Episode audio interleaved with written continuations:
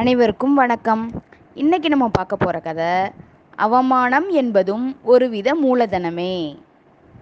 சரி வாங்க நாம் கதைக்குள்ளே போகலாம் ஒரு மன்னரோட அரசவைக்கு ஒருத்தர் வந்தார். எதுக்கு தெரியுமா? தன்னோட கல்லூரிக்கு நிதி கேட்டு வரார். நிதி தானே இந்தா அப்படின்னு மன்னர் தன்னோட காலில் இருந்த சூவை வந்தவர் மேலே தூக்கி எறிஞ்சார். அந்த எதிர்பாராத நிகழ்வால் வந்தவர் நிலை குலைஞ்சு போயிட்டார்.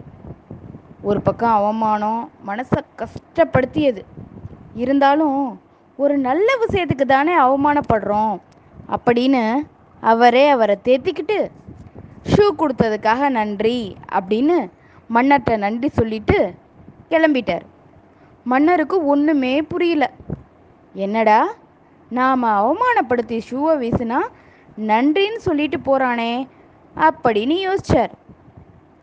ஒருத்தரை எப்படி அவமானப்படுத்த நாம் முயற்சி செஞ்சாலும் எதிரில் இருப்பவர் தன்னோட நோக்கத்தில் உறுதியாக இருந்தால் என்ன செய்ய முடியும்? அது மட்டும் இல்லாமல் தன் மேலே நம்பிக்கை இல்லாதவங்க தான் தான் வந்து அவமானமாய் உணர்ந்து ஓவராக எமோஷன் ஆவாங்க. சரியா? சரி இப்போ திரும்ப கதைக்குள்ளே போகலாம் வெளியில் ஒரே சத்தம். அமைச்சரை கூப்பிடுறாரு மன்னர். என்னங்க சத்தம்? போய் பார்த்துட்டு வா. அப்படின்னு சொல்கிறாரு மன்னரும் போய் பார்த்துட்டு வந்துட்டு நீங்கள் எரிந்தீங்கல்ல சூவை?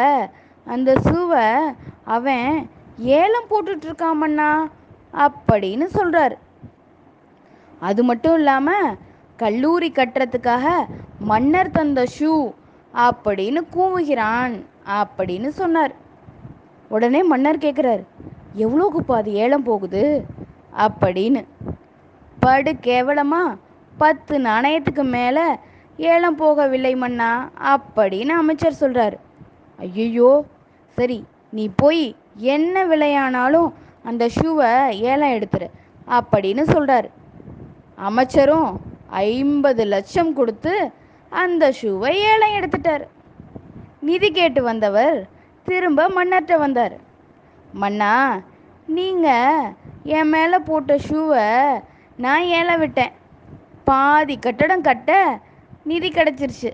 அடுத்த ஷூவை எப்போ போடுறீங்க? அப்படின்னு கேட்டான். மன்னர் வந்தவனோட சாமர்த்தியத்தனத்தையும் சகிப்புத்தன்மையையும் எண்ணி வியந்து அந்த கல்லூரியை அவரே கட்டி தந்தார். இதிலிருந்து என்ன தெரியுது? அவமானத்தை யார் ஒருவர் அவமானமென உணர்கிறார்களோ அவர்கள் ஒரு நாளும் எதையும் ஜெயிக்க முடியாது. எப்போவுமே நோக்கம் நிறைவேறது தான் நமக்கு முக்கியம். மானம் அவமானங்கள் அல்ல. நாம் செய்கிறது நல்லதாக இருக்கணும். ஒவ்வொரு அவமானமும் வெற்றிக்கான படிக்கட்டுகள் அப்படின்னு நாம் நினைக்கணும். எந்த ஒரு வளர்ச்சியுமே நீண்ட நாட்கள் யாராலையும் தடுத்து நிறுத்த முடியாது. இதிலிருந்து தெரியுதா செல்லங்களா? அவமானம் என்பதும் ஒரு வீர மூலதனமே. நன்றி.